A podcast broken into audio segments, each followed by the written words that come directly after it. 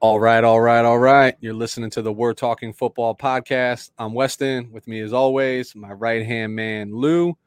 Lou, same, same, same dance, different week. We're another week in the books. We're here to discuss our Week 12 recap. It's Wednesday evening. Week 13 is less than 24 hours from being upon us. As always, how you feeling this evening? Feeling great, Weston. Happy Hump Day, brother, man. You ain't kidding, man. We were just talking about how this has been a, a long week returning back to work after extended weekend, getting our kids back in order. I think you and I have earned the right to take some time here and and rap about football for a little while. I think so. I agree. Lou, one thing I am floored over is I honestly can't believe we're already discussing the happenings from week 12 and forecasting week 13 of the 2021 NFL season. It honestly feels like just yesterday we were covering the Senior Bowl as we kicked off, you know, this venture that we were we started together. And I honestly am saddened by this because I just don't want this season to end. Yeah, I mean, it's been an extremely weird season, uh, to say the least. I feel like you don't. It's, there's still no clarity in the AFC. What's going on? You know, who who are the real contenders? Because it's anyone's week. I feel like every week we change our tune, uh, just like the rest of the, like you know media. You know, who are the real contenders? You know, a couple weeks ago it was the Titans. Now it's you know perhaps uh, the Patriots and what have you. So it's just been a extremely weird year this year. And normally, as a Chargers fan, I find myself usually this late in the season focusing on the draft. I think that's going to be delayed right now uh, for a little bit, probably about for another two weeks before I start really doing some draft homework. Um, being that the Chargers will be out of it by then, but um, yeah, I'm enjoying the season. It's been fun. It's been real exciting too, man. Yeah, I, I, I love how you're leading in, right? I feel like you're almost stealing the words right from me that I put together for this evening's intro and basically saying that like as we get deeper into the season, this is the time of year where playoff teams are starting to kind of take shape, but the races are real tight for these wild card spots in both the AFC and NFC. Uh, so many teams are still in contention for essentially what amounts to those like six and seven seeds, right? I feel like one through four, for the most part, in each division, for the most part, are are relatively kind of wrapped up. Even that that fifth spot, so that that first wild card, but you have six teams in the AFC who all have a shot at the final wild card spot, right? Like six teams for one final spot. While in the NFC, you have seven teams that are actually in contention for the sixth and seventh seed spot. So, by my calculations, there are probably only five teams across a 32 team league who are pretty much at this point mathic- mathematically out of contention. And that's not even a true statement, right? Because there are two teams sitting at three and eight that could go on an improbable run and people could go on an improbable fall. So they're not even mathematically eliminated. In reality, they're like three teams that are truly mathematically eliminated from the playoffs, which is wild. Like, how is that for parity in a league that we always talk about. There's not enough parity from from time to time. Um, that being said, I think we got a lot of cool stuff to cover this evening. My suggestion is, unless you got something to add, we should probably just jump right into this and, and get into our different segments here this evening. Yeah, I just want I just want to get over my hometown take. Uh, to be honest with you, it's something I'm not really looking forward to. Uh, so go ahead, tee me up. You know, set me up. Go ahead, Weston. I'm gonna I'm gonna lob in the softball for you. Begin like we always do with our hometown takes. Your Chargers had the the Denver Broncos. My 49ers had the Minnesota Vikings. Lou, the floor is yours. Tell me what you saw this weekend from your Chargers. I saw pain, Weston. I saw pain. That's what I saw. Uh, I'll start off with the good because it's short and sweet, like myself. Uh, just Derwin James. He was the only sole bright spot uh, on that Chargers uh, team uh, this past Sunday against the Broncos. Uh, he was all over the field. He was a menace. He was flying all around the field. He had seven tackles, two tackles for loss, and a beautiful diving interception. Outside of his play, where he showed everyone that yes, he is a top five safety in the league, there's really nothing to appreciate from a Chargers fan standpoint. It just was an awful game. And I get it. This I'm see, I'm done with my good, by the way. Unless you want to add something, because I'm done. Like that was it. Like All that's right. how bad this game was. So I I, got, I I can't I can't let your Chargers go out like that because I too watched they this did. game. I they did. Um, but I would say if I had to come back to some of the the good, so this is like good with bad. Um, you had another week where Herbert was like the leading rusher, which we talked about, like is not a winning formula, but it is something that he is certainly capable of.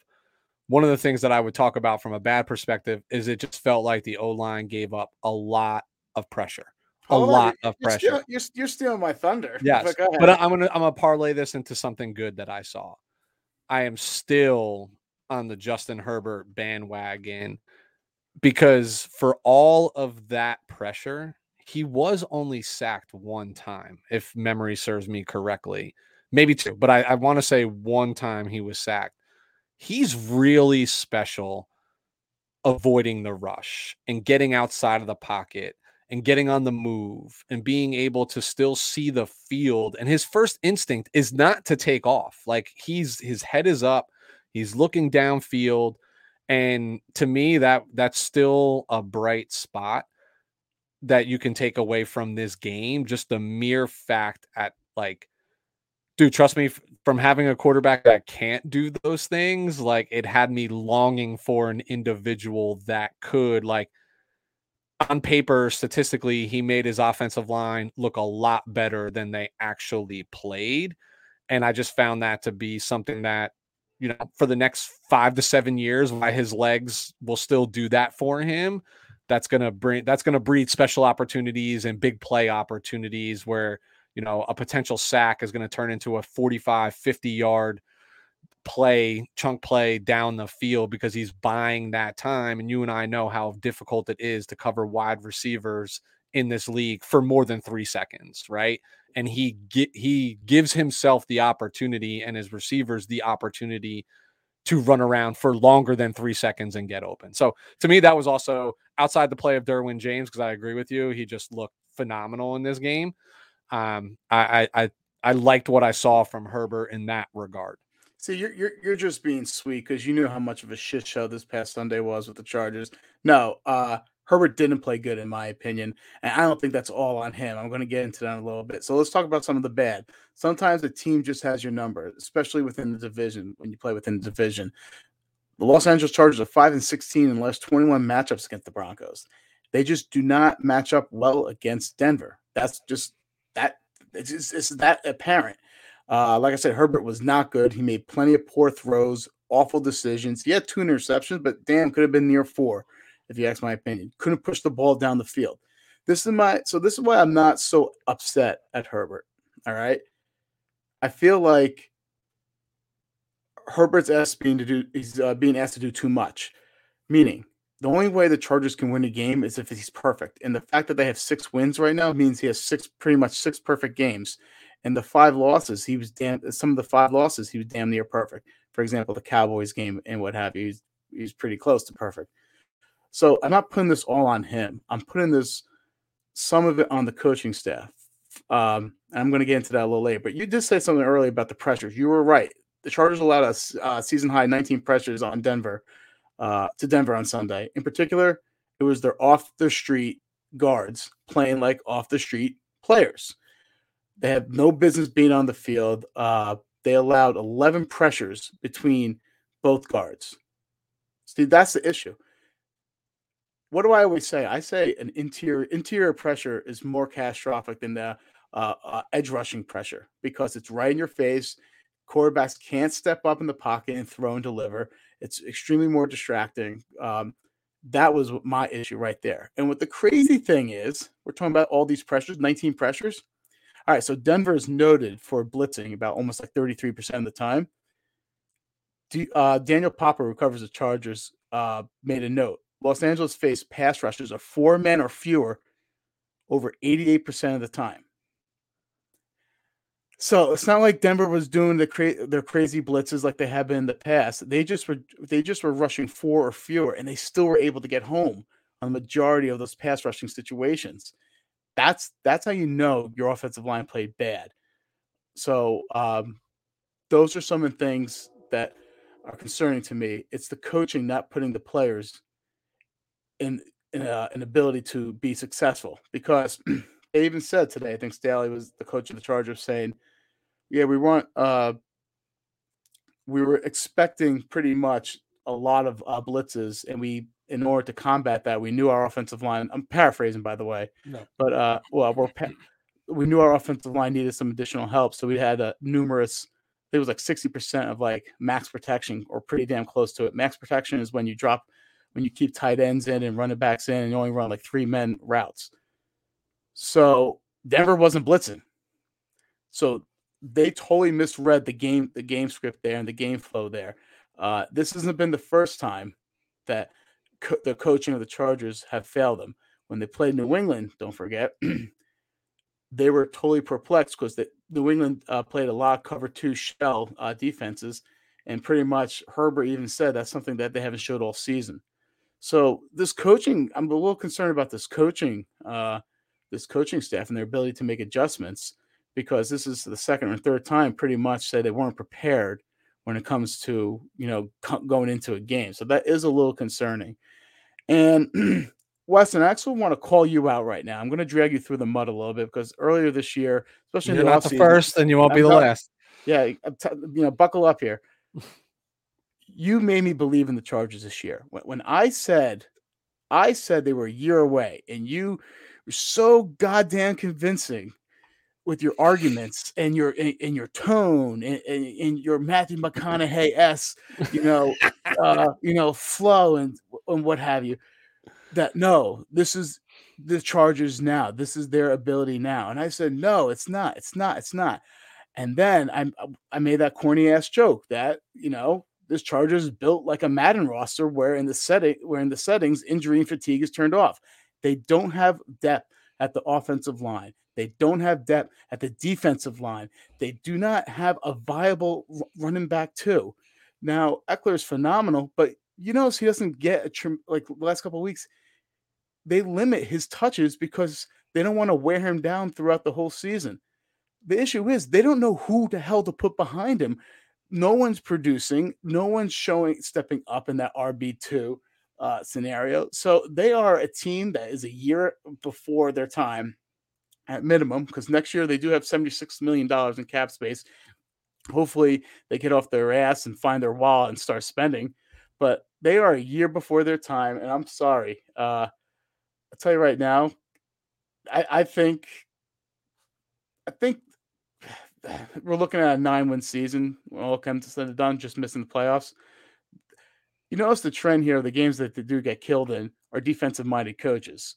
You have Zimmer in the Vikings, you have uh, Fangio of the Broncos, you have Belichick of the Patriots, and you have Harbaugh of the Ravens. They got destroyed by all th- all four teams, and they all have something in common. These defensive uh, minded coaches are been perplexing them. Uh, not just Justin Herbert, who's having trouble post snap when it comes to reading their defenses, but also the coaching staff because there's a lot of things they're not prepared for when they're out there. And that's my two cents. All right. Well, I got two cents for you too. Um, I still believe in this team. I am not changing my tone whatsoever. You know damn well I do not dis- I do not subscribe to it's a year too early, it's a year too late. Like it's the NFL. Like a year later, you don't know what's going to happen, right? Like, and and knock on wood when I say this, but like, yeah. So what? You got seventy something million dollars to spend next year. What happens if your pride and gl- glory goes down? in the preseason, right? Like then it's then it matters nothing, right? So you got to take advantage of it while you're playing well. I'm going to counteract your argument. You're not wrong in the assessment of these defensive minded head coach led teams are causing problems for the Chargers. That's that's on the offensive coordinator. Like and that's on the head coach. Like be better. Like be better. Be prepared. You mentioned like not prepared. Oh, it's one thing not being prepared heading into a game like, hey, we expect them to run this defense, and they don't run that defense. Like, make a fucking adjustment. You know what I mean? Like, see that, that that's, that's that's my concern. Is like make the adjustment in the game. If they're only rushing four, Why do we need to have seven blockers in at all times? Because now they have seven people to cover your three people who are running routes. It just doesn't mathematically add up and make sense. So that's where my biggest concern is. Lou, you can't look at me and tell me they don't have all the talent in the world on the offensive side of the ball. And this is an offensive driven league. All right. All right. So I think this is, they're kind of like a Monet. Yeah, they look beautiful from afar, but they're far from beautiful. Let me tell you why. They had those big names. Herbert, yes, they got some good offensive linemen, in particularly the left tackle, left guard, and the center. They got Ekeler, they got Keenan, and they got Williams. However, they have absolutely no deep threat. And what I mean in deep threat is your speedster that takes the you know the yep. you know, top off the defense. Let me tell you why this is imperative. First and foremost, when you have someone that's legitimate a threat to the defense, uh, to you know to you know take it to the house or go you know 90 yards for a you know bomb touchdown. What that basically does is open up the intermediary uh, uh, you know parts of the field, right? So that's going to help. He's got to get deep. Yeah, that's going to help. Uh, you know, uh, Keenan and, and, Mike Williams and what have you. But also, we said this over the offseason too with uh, Sarkisian, what he said. All right, so yeah, the Chargers put great like drives together, like you know, 15 play drives, and you know they score a touchdown. Great. You cannot consistently rely on 15 play drives because what happens at 15 play drives, sometimes you get the touchdown, but most of the time you're going to have numerous instances where penalties will derail that drive or uh, turnovers eh, or, or just a negative play of negative rushes. You need to have shorter drives uh, to, so you have the ability to make less mistakes on those longer drives. So you need to have a healthy combination of yeah, we can go march down 15, 15 plays and score a touchdown, but you also better beware because we also go we also can go Kansas City Chiefs on your ass and hit you uh, three plays and 80 yards. So you need yeah. to have that ability. And I find it weird when their offense is sputtering. I also felt like uh, this past week they didn't really change the tempo of their offense. When they're successful, they're in the huddle, call play, run a play, and then randomly, you know, speed uh, speed up a play, almost like your Aaron Rodgers. Has. That was not apparent this weekend whatsoever. Uh, they looked very lethargic. Uh, Denver was coming off a bye, and like I said, they just don't match up well against Denver in the last like you know six years, seven years. I, I love the point that you make because this is one of my points that like the Chargers offense looks the best when they're in two minute oh, right? Like their best drive of the game was right before the the first half ended. I mean, they took that ball down the field with ease and did it quickly, and it wasn't a time consuming drive. But I think a lot of teams are are this way, right? Because you spend a lot of time practicing two minute. Um, in two minute, you're calling your plays and letting the defense react, right? So like the offensive coordinator is not in their own head reacting to the defense. You're like, this is the play we're gonna run, right? Like, and let them figure it out, sort of thing. But I agree with you with the weapons that they have, the way that they're built, an up tempo offense um, suits them well, right? Especially with a young quarterback, like you just you take the the thought process out of it, and it's like just go execute, just go well, execute. What you're really doing is you're forcing the defense to uh, to play dummy down defense. I mean, yep. like they can't they can't uh, adjust uh, as frequently as they would like to uh, you just catch them off guard. So that's yeah. what you're really trying to do. Can't substitute. They can't blitz. They can't do a lot when you when just yeah. They just cover two, yep. cover three. Yep. You know. Yep. And last but not least, because I really do want to get off the off the Chargers, uh, because um, I, I feel just I just know my blood pressure medicine is not working as good as it should be right now. But the, the, the the the Broncos run the same type of defense as the Chargers. Uh, two high safety. Where was the running? Where, where was the running rushing attack against the Broncos? Why couldn't they run the ball? I think that would have been extremely beneficial uh, to try because all the boxes were so light. Uh, it works against the Chargers. In theory, it should work against uh, you know the Broncos too. But uh, I, I, digress. All right. I mean, this is my number one point that I have in my notes from this game is that like what you just talked about that the Broncos seem to just be able to run the ball at will, um, and in big time scenarios, right? Like they could run you know, third and five and still run for it and get a first down, right? Like second and six, still run third, for it, get a first third down. and 11, uh, third and goal from the 11 yard line, and they ran it on a draw and scored a friggin' touchdown. I know. It's, Come on, man. Yeah. To me, Lou, watching this game, it just, and I know that the Broncos play the Chargers tough, right? And You know, like this is why I love divisional games, right? Because sometimes the better team doesn't win because like somebody's just got your number, you know. Um, there's always a big brother scenario. And I felt like the Broncos defense was like almost in the huddle with the Chargers offense. Like they just made them work hard and earn every yard, every reception. Um, honestly, from this game, it looked like the Broncos had a top 10 defense in the NFL. And they do not, but it looked like that they did. Like they were all over the place. Um, I agree with you that while Herbert only had two picks, he probably should have thrown three or four this game. But I also think that's four, yeah. That's that's game flow sometimes too, right? Like, hey, like I got to put this on my shoulders. Nothing else is getting done. We're not running the football. We're not doing anything. But to me, the one that was not his fault is the one that broke the Chargers back, right? So the Austin Ekeler dropped yeah, off, for a pick six. Yeah, yeah, like that's that not on, that's, that was over because it was the I think they were only they, they were down seven. They were oh, down seven. seven, seven. Yeah. So and, down seven, and, and they were actually were driving. Yeah, and then put them down fourteen um 13 actually because i think they missed the extra i think denver missed the extra point there if i remember correctly. I don't remember. um yeah. y'all can't kick for shit miss field goals right? Like that makes it a oh that a was a 50, one man that was a 52 yeah. yarder. But I that mean, was missed ugly that. bro. That wasn't even close. It doesn't matter. It's not we need our kickers just to make 30 and 40 yards yeah. so. I don't expect them to make 50 yarders. So i'm a realistic fan. Yeah, no, I get it. Um, 50 yards is tough, man. That's what kickers get paid, you know, like you know, like that's the that's the money, right? Like yeah. if they can hit the 50 yarder, that's a bonus. And that's why NFL teams now go for it on fourth and five and fourth and six and that like no man's land. This is my final comment, and then we'll move on.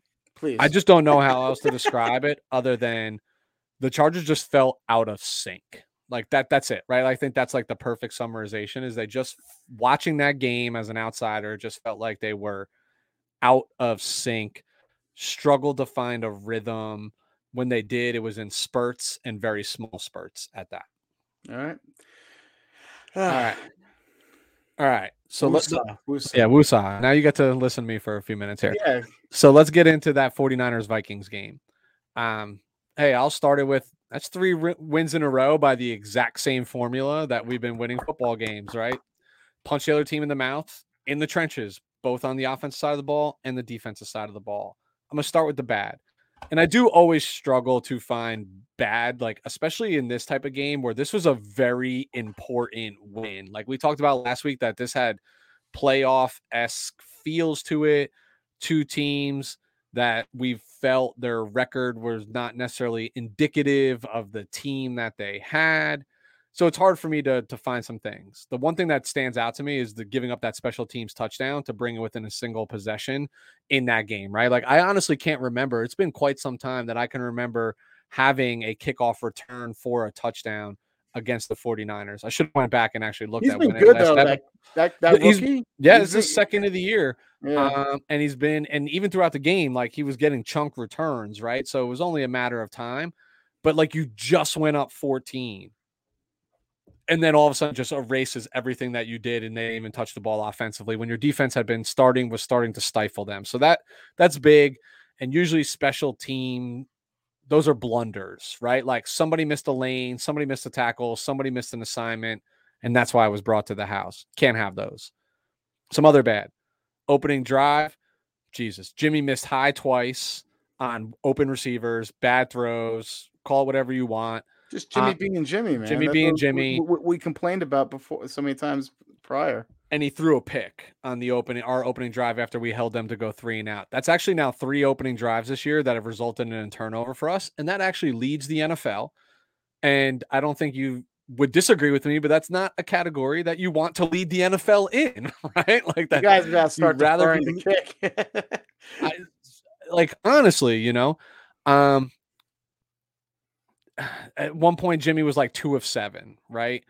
Um, I, I think another thing that if I was being nitpicking here, like we too struggled to complete the pass rush. It felt like Denver's defense felt like we had a ton of pressure. We just weren't getting home. We had one sack um, by Bosa, and and that was it. Right. Another week, you and I are singing the same song and dance. In penalties continue to plague this team, and they always seem to pop rear their ugly head in inopportune moments. And then the the biggest downfall of this game were the key injuries, right? So now you have Deebo out with the groin injury, yeah. probably a couple weeks. Um, but this is two. my concern. They're saying two, but like it's a groin, right? It could be two, it could be the rest of the season. Four. Like you yeah. literally don't know. Um, but this has always been my concern. Like while I'm having a lot of fun watching them use Deebo the way that they do, I am genuinely concerned about that because you're giving him different touches. You're giving him more opportunity to take contact as a wide. Re- yes, he's built for that contact, but he's still not a running back, right? Like at the end of the day, he's still not a running back, and you're exposing him. Um, yeah, if he rushes the ball, for example, Weston, if he rushes the ball like seven times, he's getting hit by either linebackers or defensive linemen seven times, as opposed to if he's catching seven passes, he's getting hit usually by corners and safeties. Yeah, Not and getting run out of bounds. Like yeah. how often is he being brought to the ground? And the way that he runs, you give him seven touches, he's getting hit ten or twelve times, right? Because yeah. he's busting through tackles. I get it, like he's special, but like it has been weighing on me in the back of my mind that something like this can happen. What made it even more painful was it was non-contact. Like he literally just went down. Yeah. Like it wasn't even hit and he just like went down. The other one's Fred Warner, likely to miss. This is a hammy, right? This could be one week. This could be the rest of the season. You never know with, with hamstrings. And then Dre, Dre Greenlaw in his first week back, he's going to miss more time, re aggravating his groin injury. So tough losses when you have a divisional game coming up against the Seahawks. And I don't care what the Seahawks record says. The 40, like you talked about how the Broncos own you, the Seahawks own the 49ers over the last seven years plus, right? So, like you want all of your people. You want to be playing well, going in full strength, especially having to travel on the road. So let me get into the good. Mm-hmm. I said earlier, three wins in a row. Um, after a very slow, rocky start from Jimmy, he did get back on track and was steady through the remainder of the game. What was actually the most impressive to me was there were a number of times where Kittle even the running backs were open underneath, which is like typical Jimmy check down moments that he would just do, right? Like dump it off four or five yards is what it is. But he hung in there a little longer at times and took shots down the field to Aiyuk for bigger plays. And I was like, whoa, like he hung in there for a second, waited a moment longer, and threw his wide receiver open into the middle of the field. Like that's some of the progression that I've been looking for for the last two years. Um, that just hasn't seemed to to come. Um, another bright shining star in this game to me was Elijah Mitchell returning after missing a week. He went for 133 and a TD, caught five passes, 35 yards.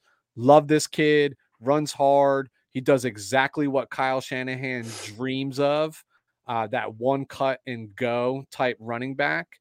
He's super fast and he's and he's dude, he's like hard to bring down, and he's not a big guy, right? Like I've seen many times where he's he's hit at three or four yards, and it's an eight yard carry, and it's not even like he's carrying everybody. It's just like he he's natural motion as he gets hits hit still has a little balance and is still leaning forward, you know, and and and I love that about him. Um, I think most are going down. Like these guys are clones to one another outside of like who runs upright, who runs more low pack to the ground. But you're talking about similar 40 times, similar one cut go mentalities, just find the hole. Um, they have a similar skill set. And honestly, at this point, I feel like Elijah Mitchell is looking like a steal out of this draft in the sixth round for his production right now. It's funny, everyone was talking about Trey Sermon, Trey Sermon, yep. Trey Sermon in that draft. And lo and behold, yeah, the Niners got themselves a running back in the draft. It wasn't Trey Sermon. No, it certainly wasn't. Um, Sermon's going to struggle to make this roster next year. Um, not make the roster; he'll get another shot. But they love JaMycal Hasty.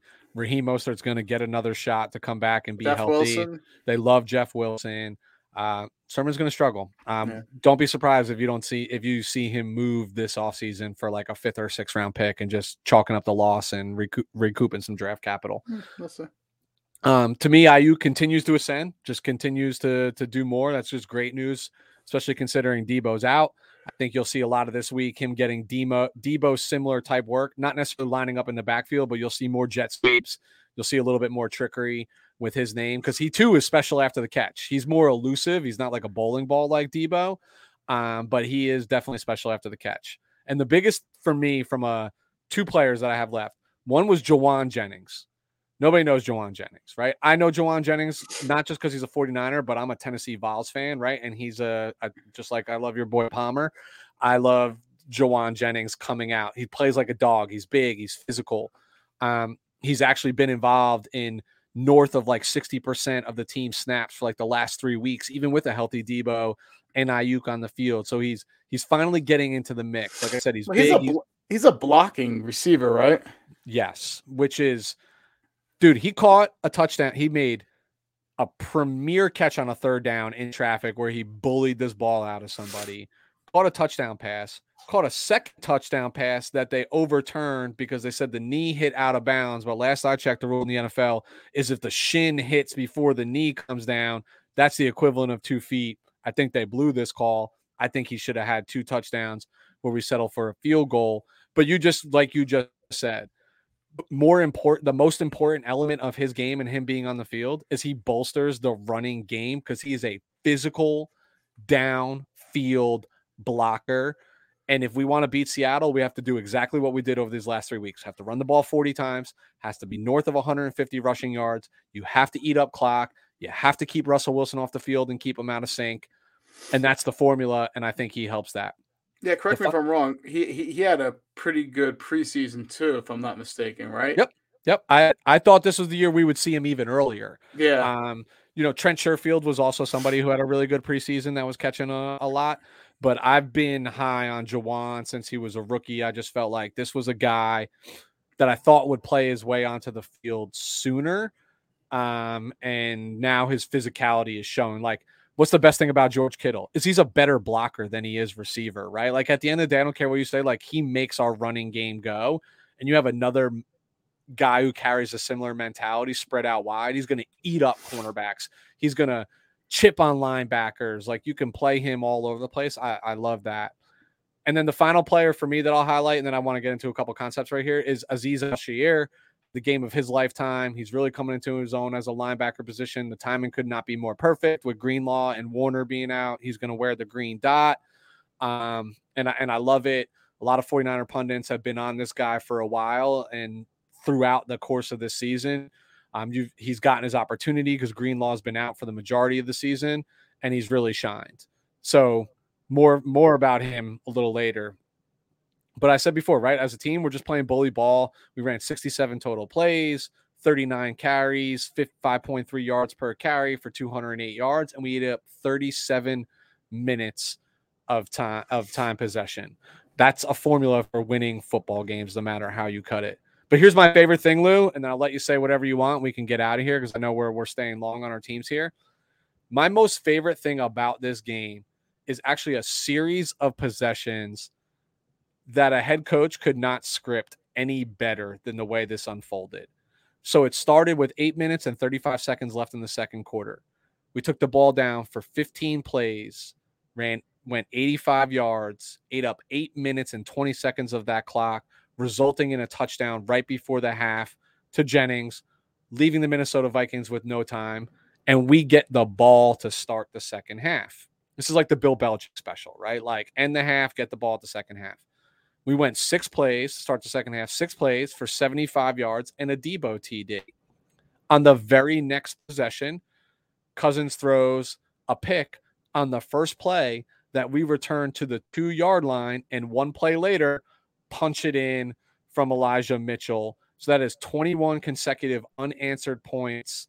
In in theory, if you just look at the time that the first touchdown was scored in like four minutes of game time, mm-hmm. right? Like that's how you win. Fo- like you could not dream up a better scenario. That was some of the best sequential football I have seen from any team in a long time. And like it just was the right formula, right? Like you get the ball with eight minutes left and you go into a four minute offense, right? Like we're to eat clock, we're to run this down, and you did it for eight minutes. Then you start it off, you go down the field, boom.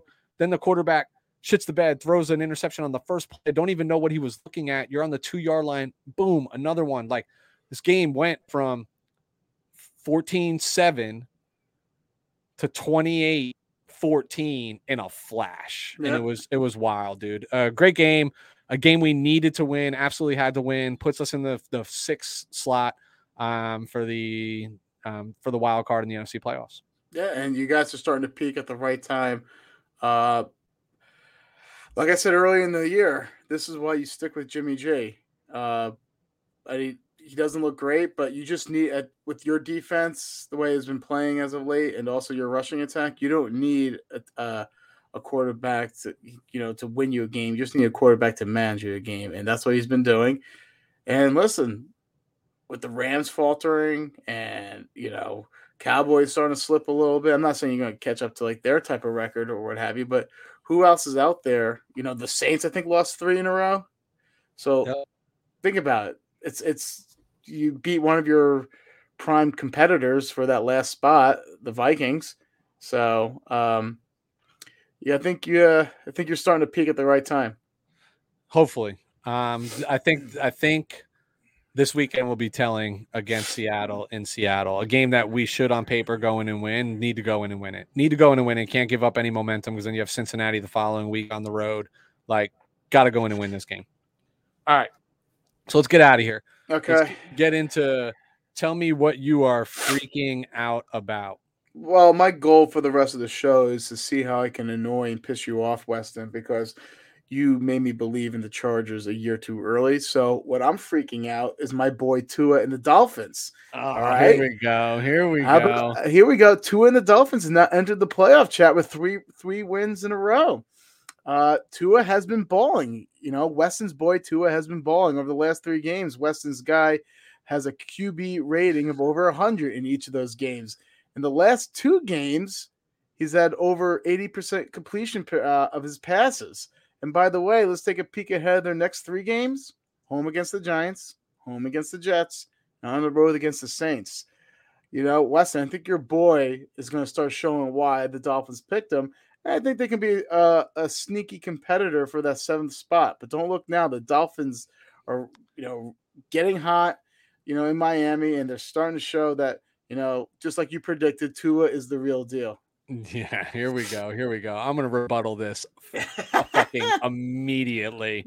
Let's look at the caliber of, of competition. Hey, right? no, no, Weston, you you literally have said you only play the the teams. You can only play the teams on your schedule. You're right. Don't, don't don't don't do this to me, Weston. Don't don't go back on your word. But You're, be a man. Let's be real here. The Carolina Panthers, who are reeling unbelievably, and let's call it what it is. That so in well, order, from an offense, from defensive standpoint, they're not they're no slouches. Nope. Carolina, Carolina, New York Jets, Baltimore. So you have two two real team two real defenses yeah. on that list. But I will tell you right now that in both the Carolina game and in the Baltimore game, the the Miami's defense balled out and put that offense in very opportunistic scenarios Tua Tuga Viola had very little to do in influencing these wins. Stop it, Weston. Stop Weston, looking Weston, at the stats. Weston, Weston, Weston, Weston. It. Hear me out. Ask any Giant fans; they all know that quarterbacks are the sole reason for wins. Uh, so Eli Manning was the only reason why they won those Super Bowls. So Tua is the only reason why they won those games. You can t- ask, ask any Giants fan, and they will tell you that. Bro, he threw for two 30 last week. Let's let's slow 80%, 80% completion percentage. Okay, what, what was his yard per attempt? It doesn't matter. It matters, Lou. You, you talked about it, your top 10 quarterbacks. It does, you yeah. Know it matters. Like yeah. Yeah. Like right, who's your on. next freak? Who's your All freaking right. out? I, we have to get out of that immediately. So if I'm the if I'm the Seahawks, I'm freaking out, right? Like if I'm the Seattle Seahawks, I'm absolutely freaking out. Three consecutive embarrassing losses. We're now three and eight damn near mathematically out of playoff contention at this Lost point. Lost five of six. Yeah, there is nothing that tells me that this team could go win and rattle off six in a row, right? Like there's nothing that says it. Um this has been a dominant franchise for the last decade, right? Like dominant team in the NFC, perennial playoff contender, and they just look like an absolute shell of themselves. Pete Carroll looks lost. Russell Wilson looks lost. And Russell Wilson's struggles go back to last year. They're not just happening this year with the finger injury. Now, I say this and they'll come in and mop up the 49ers.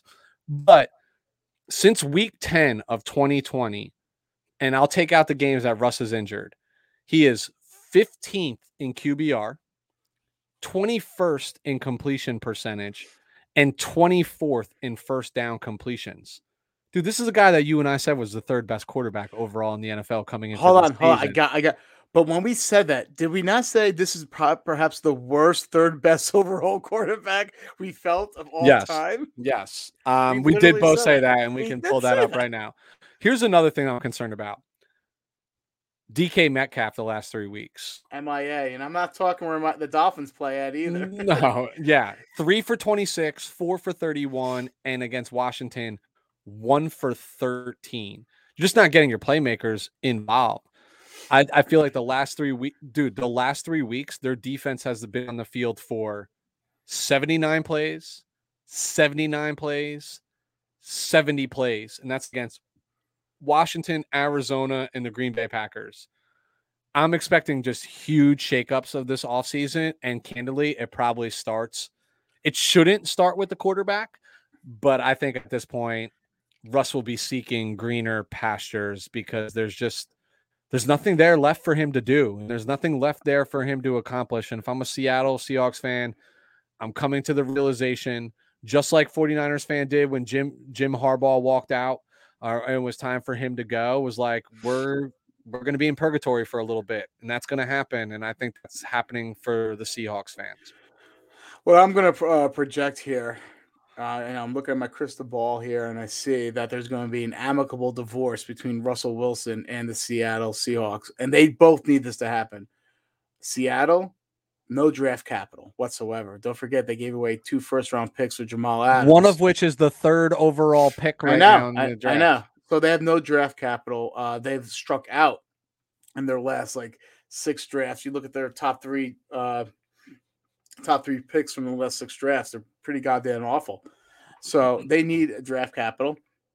They need salary cap relief. Russell wants out of there. Uh, I think him and the head coach are kind of clashing a little bit.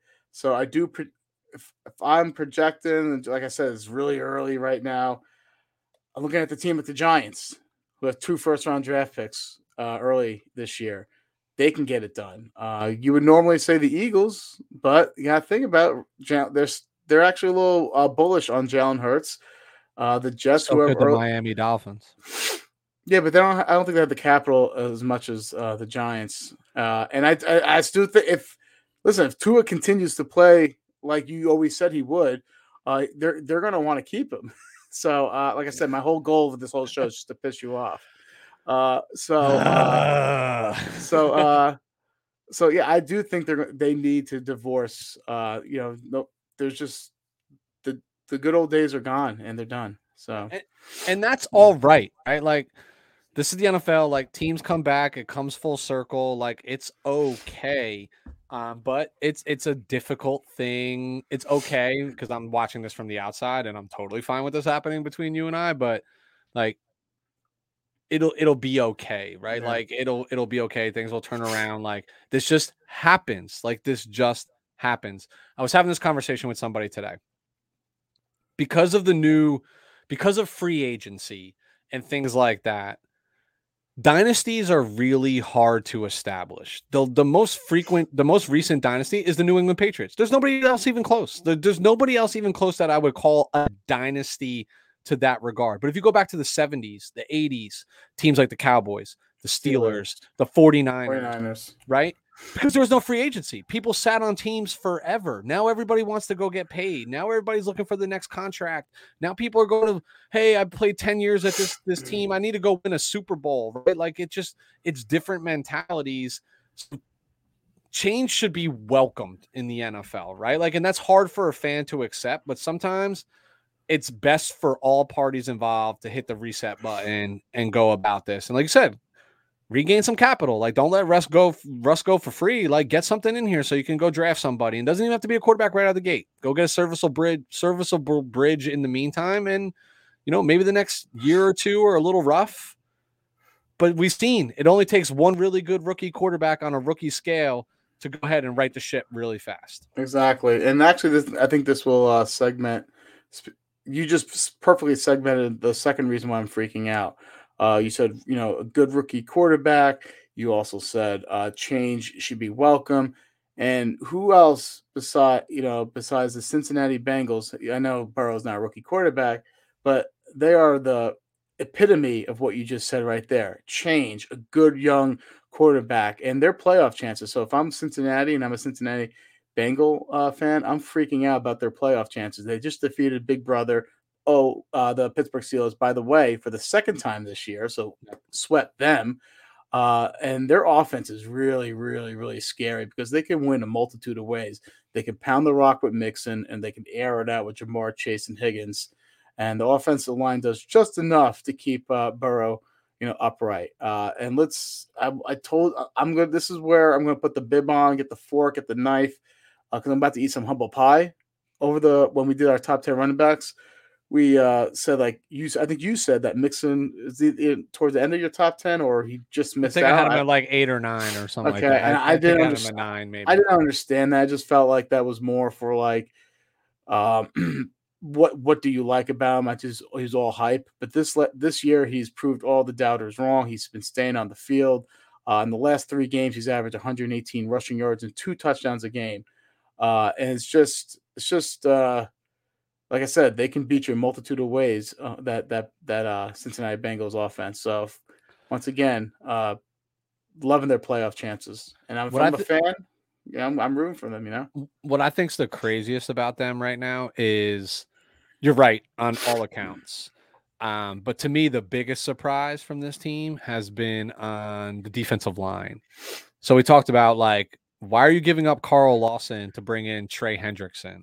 He's right? been balling. Henderson, he's been uh, the other guy, Sam Hubbard, have yeah, been from Ohio State. Yeah, he's been balling too. balling, bro. They are all over this field, constant pressure.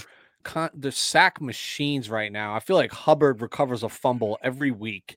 It's it's out of control, and I think coupled with everything that you just talked about um, in terms of their offensive production, with some consistency out of that defensive line and harassing quarterbacks, like they're going to be a handful. They're going to be a handful.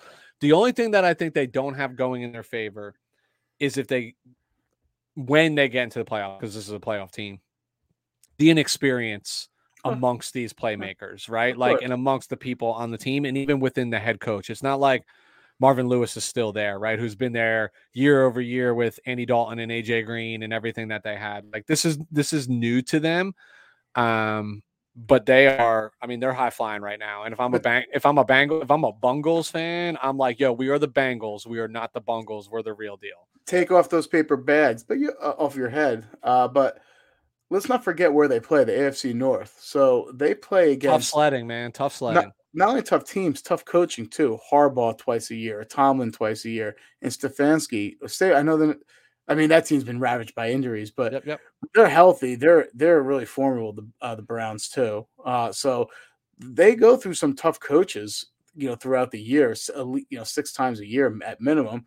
So I I consider that uh, you know some experience there. But obviously, the playoffs is uh, a completely different animal.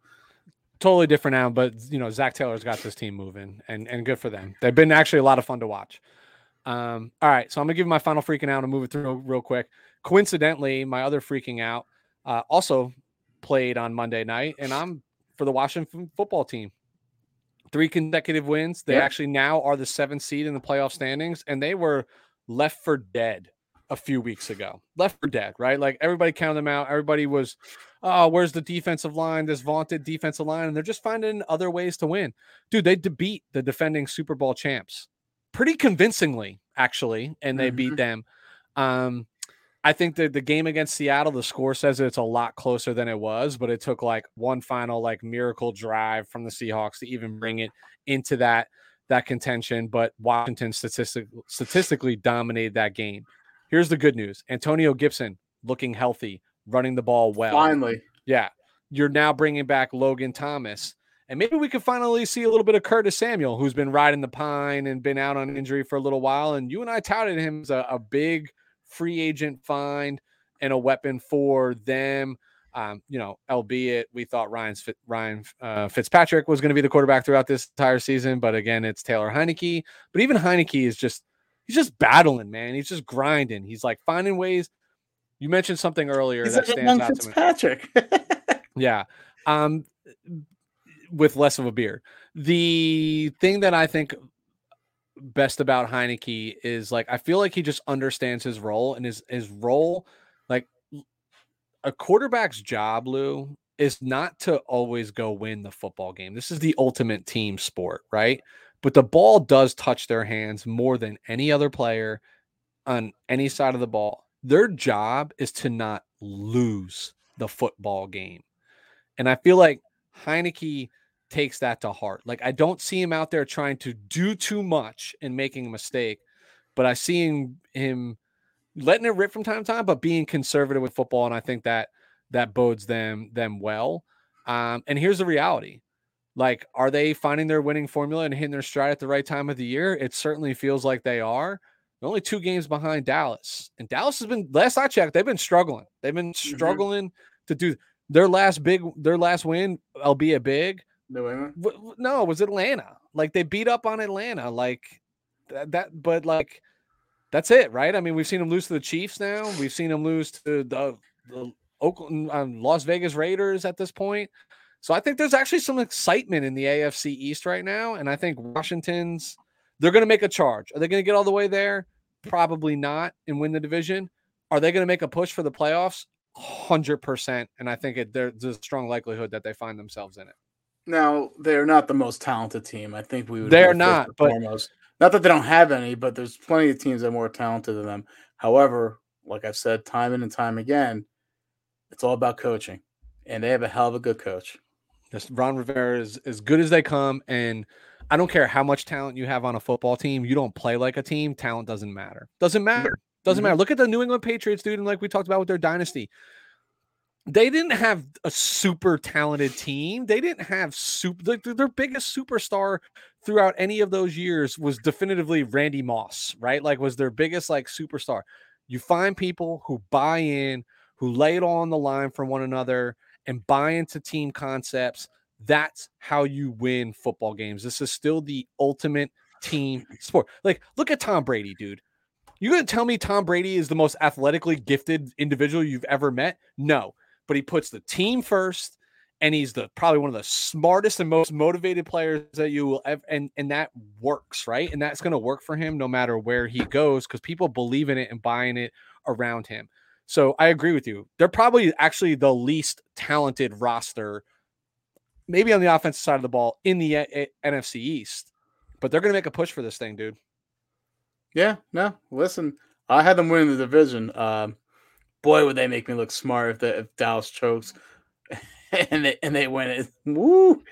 But uh, I, I digress again. All right, so I think we're talking about offensive players now. Yeah, I was gonna say let's uh let's pick it up our, our step a little bit. We are mm-hmm. talking about offensive players of the week. Um, give me number one for you, Lou. Well, what's the theme of this show, Weston? To piss you off? Piss me right? off, baby. All right, you ready? Daniel Carlson, kicker of the Las Vegas Raiders, is my offensive player of the week. He went five for five for field goals, long of a 56 yard field goal, three for three for extra points, and oh yeah, the game winner in Big D. Um, so I'm saying my boy, your boy, Daniel Carlson is the offensive player of the week. How you like that? How you like me now? Uh, I'll tell you this, Lou. You have you failed in pissing me off. I've been telling you how kickers are people too when we're talking about fantasy football and how they, you know, my kickers have been carrying my some of my teams this week. So better luck next segment to see if that continues. Hey, I'll keep on trying. All right, listen give it the old college effort. Yep. My number one player, I think, is probably the most obvious. Since you took a kicker, I'll just take the low hanging fruit. It's it's Leonard Fournette. Went 17 for a buck, three TDs, seven for 31, and a TD. And it was like the first game in a long time that I've watched of the Tampa Bay Buccaneers where I got to watch somebody else single handedly win this game. That's name was not Tom Brady against the miraculous a, things that he does against a difficult rushing defense. Very difficult. Uh, dude, you and I talked about it with Jason. We are like, I don't know, like with Fournette because of this this run D, and it felt like the offense was going to go through Brady, um, and Fournette balled out. Fournette yeah. balled out, dude. Who you got another one? I got Joe Mixon, uh, 28 carries. I mean, I, I was talking to him before, but 28 carries, 165 rushing yards, two touchdowns, average 5.9 yards per carry. So uh, once again, Joe Mixon, and he's probably licking his chops too because he got the Chargers up coming uh, this next week. Yep. I got a couple more, but I'll I'll just stay with one just for time purposes, and we'll get in. So I'm gonna go with Cordarrelle Patterson. Um, went for 16 for a 108 and two TDs. He had two receptions for 27 yards. Uh, this one he gets the nod for me because he's an ex Vol. I've loved Cordarrelle since he's come to the NFL, and I just feel like this is finally the time where a team has truly taken advantage of his supreme athleticism and skill set. Do keep in mind he was a first round draft pick first round draft pick in Minnesota, the year that they actually had three first round picks, which is like crazy that a team ever had that. And he was one of those. I think he was their last one, if I don't if I remember correctly. Um, either neither here nor there. But he's been around the league, right? And I think teams have I think New England got really close. They were the first team that was like, let me put this guy in the backfield and see what he can do and run. But like, bro, he is literally the the lifeline of the Atlanta Falcons offense right now, and he's just he's just doing everything for them. Uh, I think they could get him even more involved in the passing game. They just need him as a running back because they had nobody else from Matt Ryan to turn around and hand the ball off to. They just gave uh, came out with the depth their depth chart. and I think he's the third safety on that team too. Oh, he's, he's like this. He's the assistant head coach at this point. He does exactly. everything for them. All right, let's get to the the D, Shout out to Jaylen Waddle, by the way. Big big week for him. I always got to give a wide receiver some love here. What about uh, Tua? Who, what about Tua, man? bro, I am never going to talk about Tua viola until right. I'm proven right. All right, so let's hop onto the defensive side of the ball. Who you got? Who's your number one defensive player of the week? You got the well, sniffles tonight, bro. Huh? I, I, do, I do, I do. Uh, I, have been having night allergies. Uh, this is the the perks of getting old. Uh, yeah, night allergies now. yeah, dust right? mites are in exactly. our world. Yeah. So, uh, uh, first, we're going to stay in Miami uh, for my defensive player of the week. I'm going to say Jaelan Phillips, four tackles, three tackles for a loss, three sacks. Uh, and by the way, he's quietly had a pretty productive uh, a rookie campaign this year. He has six and a half sacks for the year. So shout out to Jaelan Phillips because he really balled out this past week. So I gave an honorable mention to the entire Miami defense. Yes, because they, um, they this is I've only I've given a game ball to a defense, an entire defense before, and subsequently it was the Miami Dolphins against the Baltimore Ravens. This is how I was so easily able to argue that point against Tua and being put in opportunistic situations. I mean, Miami, dude, they held Carolina to 10 of 31 passing, forced three picks, had a fumble recovery and five sacks on the game, bro. They made all against all against your boy Cam Newton. Super Cam. Can't wait to talk about that on Sunday when we He's do our back. not victory lap. Yeah. Um it but they they balled.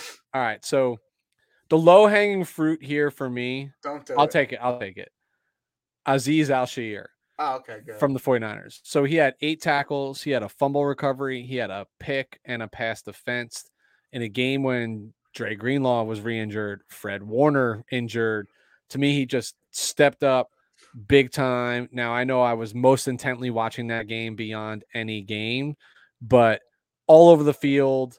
Um, I honestly I think eight tackles is a miscalculation. If I went back and tallied it, I was looking at like 12 or 13 that he was in, involved in, but I'm going off of statistics that I guess are formal statistics. Uh, but dude, it's just outright coming into his own and, and, making a name for himself. And it could not come at a better time for the 49ers defense.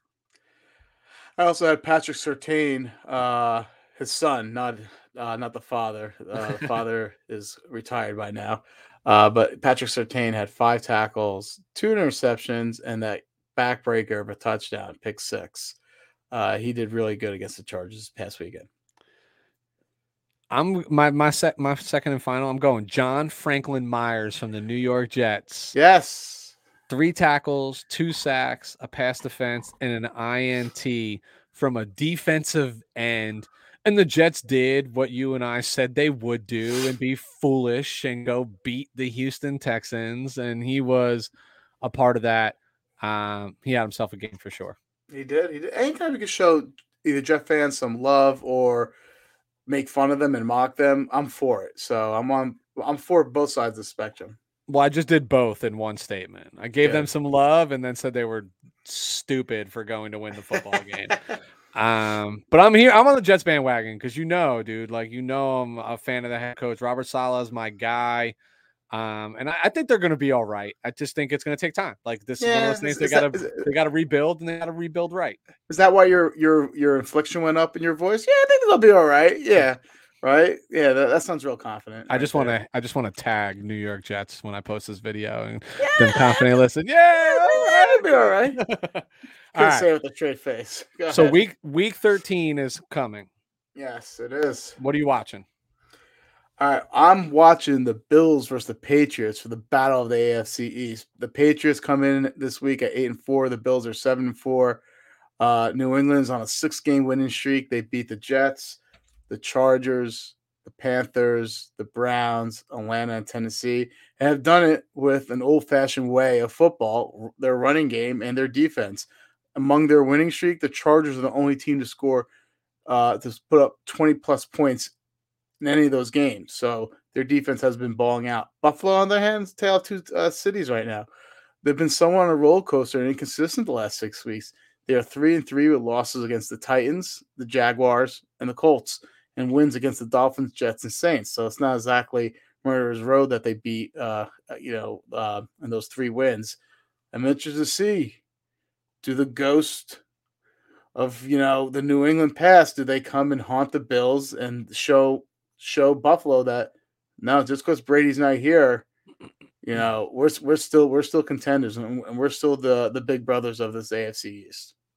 This is number one on my list too. Yeah. Um, New England's arguably the hottest team in football right now. Has Um, to be. Yeah, and Buffalo is back in the win column, regardless of who the opponent was, which I believe right now puts them first in the AFC East, even though they have similar records. This game has got serious playoff implications, right? Like the winner of this game is now looking at a home playoff game, right? And it's continuing to surge up. Might be looking at home field advantage, depending upon how the rest of the season goes. Like this game um, has some extreme significance to it. And we'll talk about who we think is going to win in in a moment here, but I'll move on. Me, item number two on my list is uh, Chargers versus Bengals. Dude, this is a big game. Yeah, I actually have that number two in my list too, but I have more Justin Herbert versus Joe Burrow because these guys are going to be their their legacy is going to be tied hand in hand, just like Eli and Rivers uh, and Big Ben were. So uh, they're always going to be tied every time they play each other. I think it goes without saying, watching this game, I'm watching the quarterbacks, right? One thing I always try to keep in mind is the quarterbacks don't actually go against each other, right? Like they, um, but you're right. Like they're going to be hand in hand for their professional careers, where they were drafted, etc. You can include your boy Tua in that conversation. Our our boy, our boy. I mean, your boy. I'm gonna make be you look very smart. clear about that. Yo, Weston, I'm going to make you look smart when Tua No, starts balling. I out. will make myself look dumb. I don't care. I I, I know what my eyes tell me, um, and they haven't lied to me so far about this guy. But to me, this is what's important about this game. The Chargers need to bounce back in the worst way, and they need to do it against a formidable opponent. Um, has to be done, um, especially off of a, a divisional loss.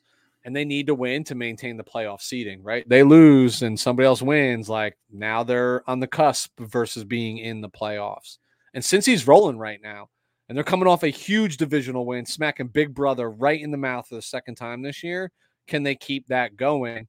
Here's my biggest question, and here's the matchup that I'm I'm most intrigued in, because you've talked about this as being an area of deficiency for the Chargers all season. Can they stop Joe Mixon and the running game of the Cincinnati Bengals? No. Next next question. You got any other game that you want to call out by any chance? or Uh, you those move are, I had the Justin Herbert versus Joe Burrow.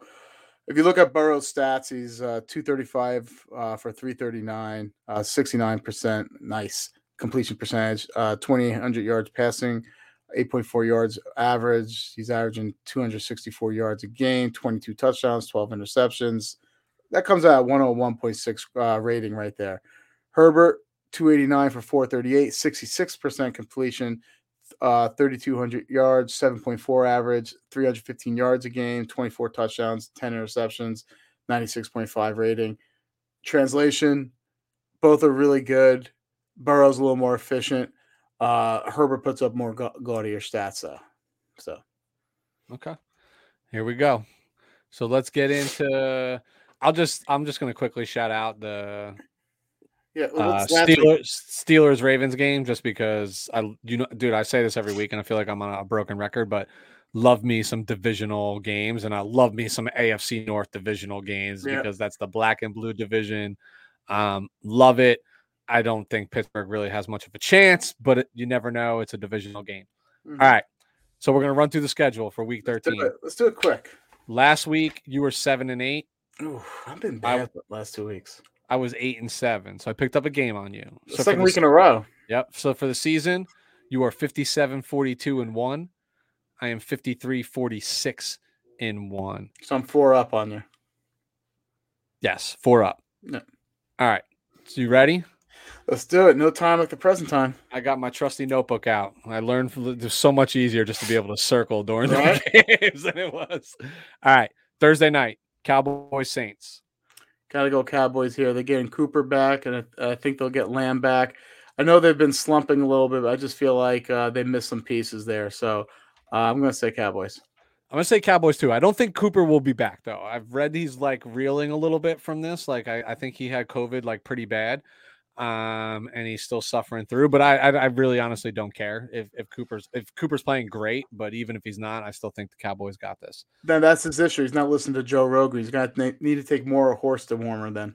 It's called ivermectin, bro. Um, get get your shit straight. All right, so let's get into the Sunday matchups. Tampa Bay at Atlanta.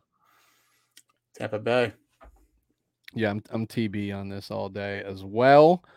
Uh, Chargers Cincinnati Cincinnati in Cincy. at one o'clock. It just uh, yeah. I'm in. I'm in Cincy too, just because be on the they're be- road, one o'clock. Like no Samuel for the Chargers. That's going to hurt them with their passing, the, the stopping the pass. It's just there's just too many things to worry about. The Cincinnati offense. It's, they're they're multidimensional, like I said. So Vikings at Lions. I still I go Vikings. Still, uh, I know Cook won't play. Uh, I I do feel that Matt Matt when anytime Mattison's number is called, he's a baller, man. He he he he answers the bell. He's a perfect, you know, uh, compliment to Dalvin Cook. They won't miss a beat there. Uh, they they played good against your Niners. I still think they win. I'm taking the Lions.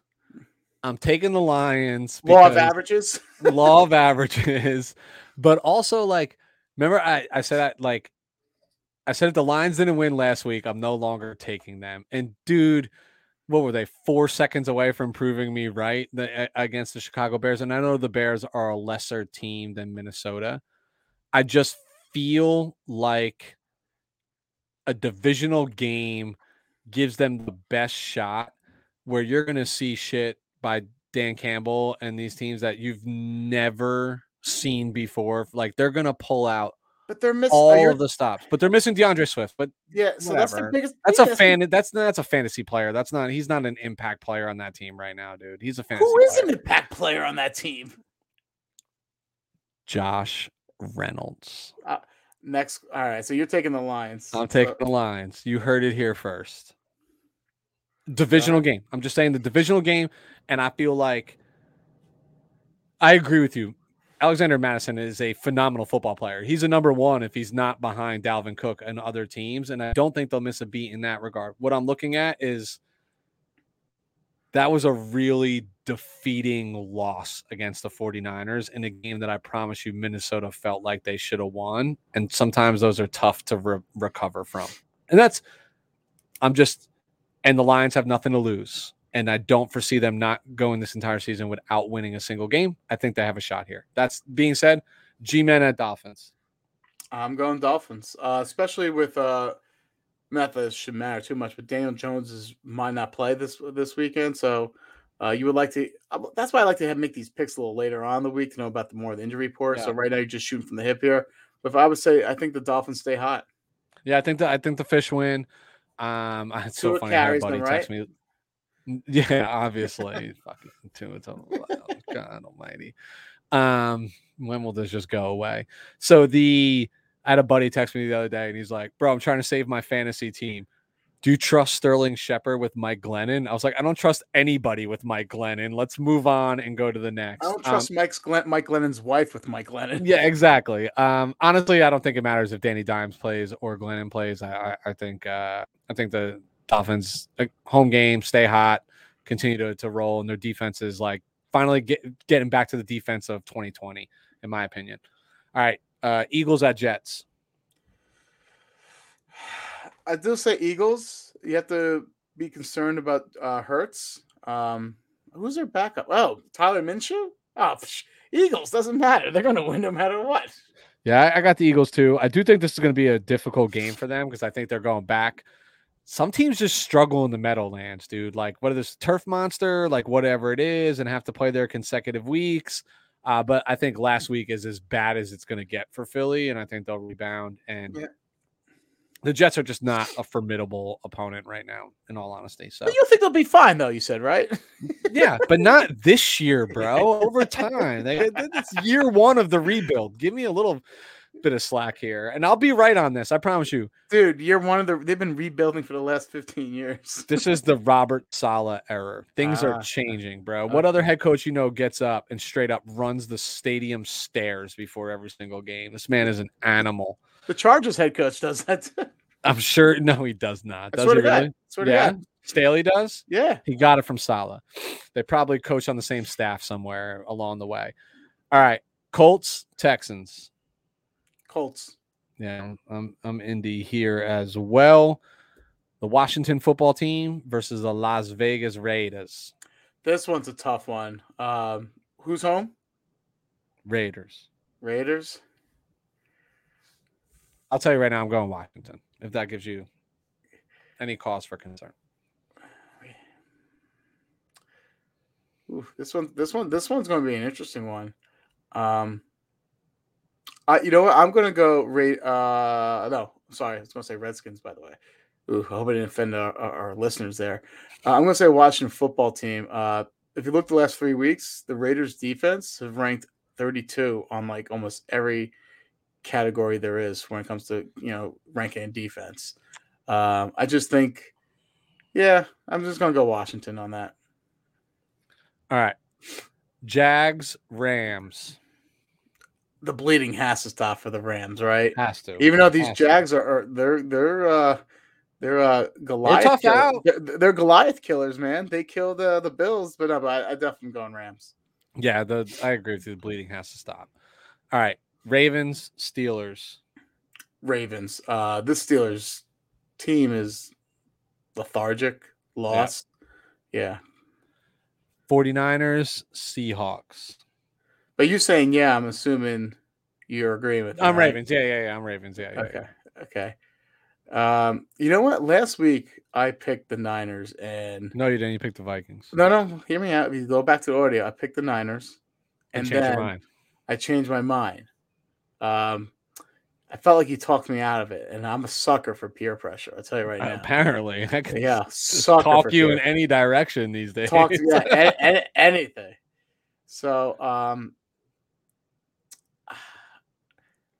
I just don't see any life. I mean, the Seahawks signed Adrian Peterson. Their defense is awful.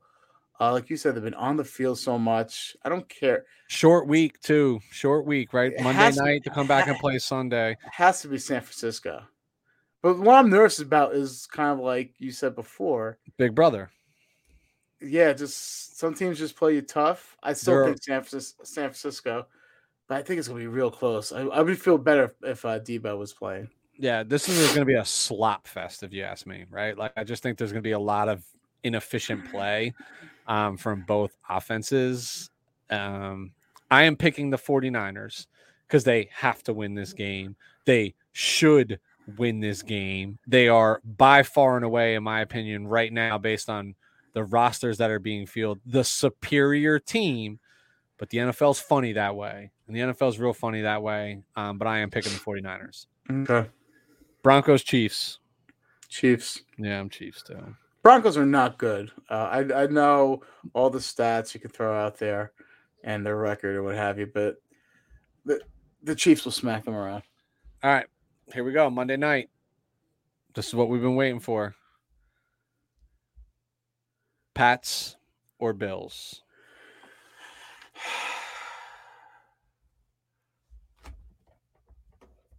Make it seven. I'm going New England.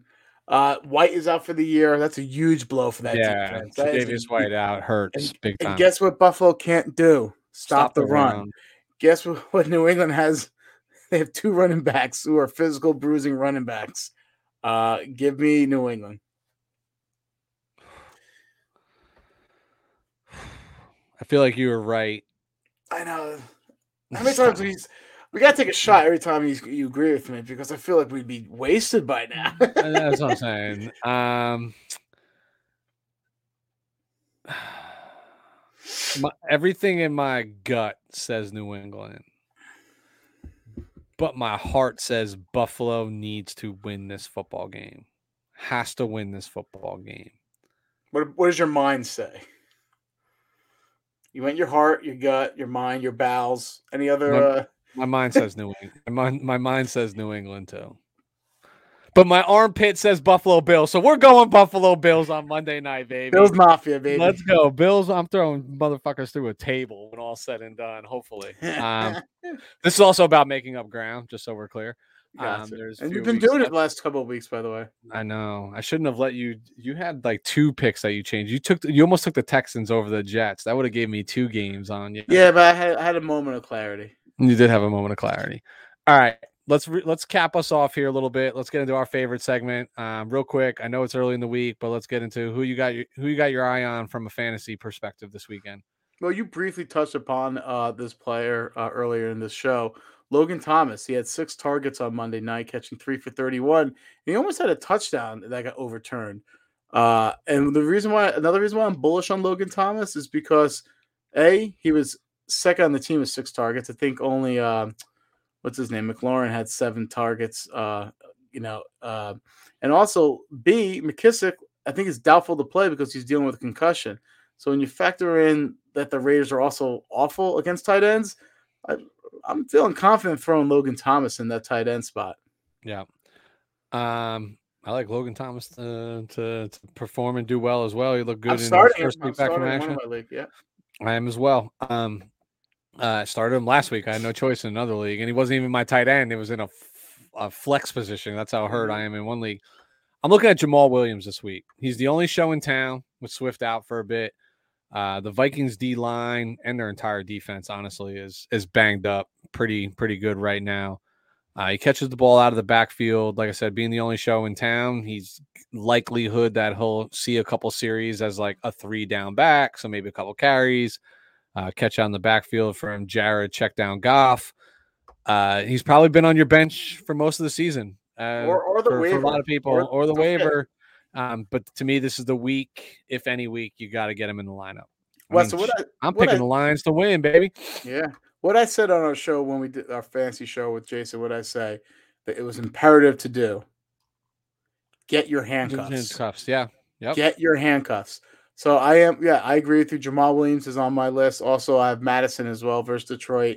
I think both will be fine. Uh, so yes, people, get your handcuffs. Don't get cute. We're getting close to that playoff season right now. Uh, another, uh, I'm going to get a little cheap here, but Boston Scott and Miles Sanders. I'm saying this because if Hurts does play, I don't expect them to use Hurts as a running back per se. Meaning, like I don't expect them to have a lot of design run runs for him. I think they will lean heavily on their running backs by committee. So I'm saying the Eagles backfield, uh, and they're going against the Jets. So I think that can be that's usually a recipe for success. So Boston Scott, Miles Sanders, um, are two uh, two players I'm I'm feeling confident putting in my uh, my starting lineup.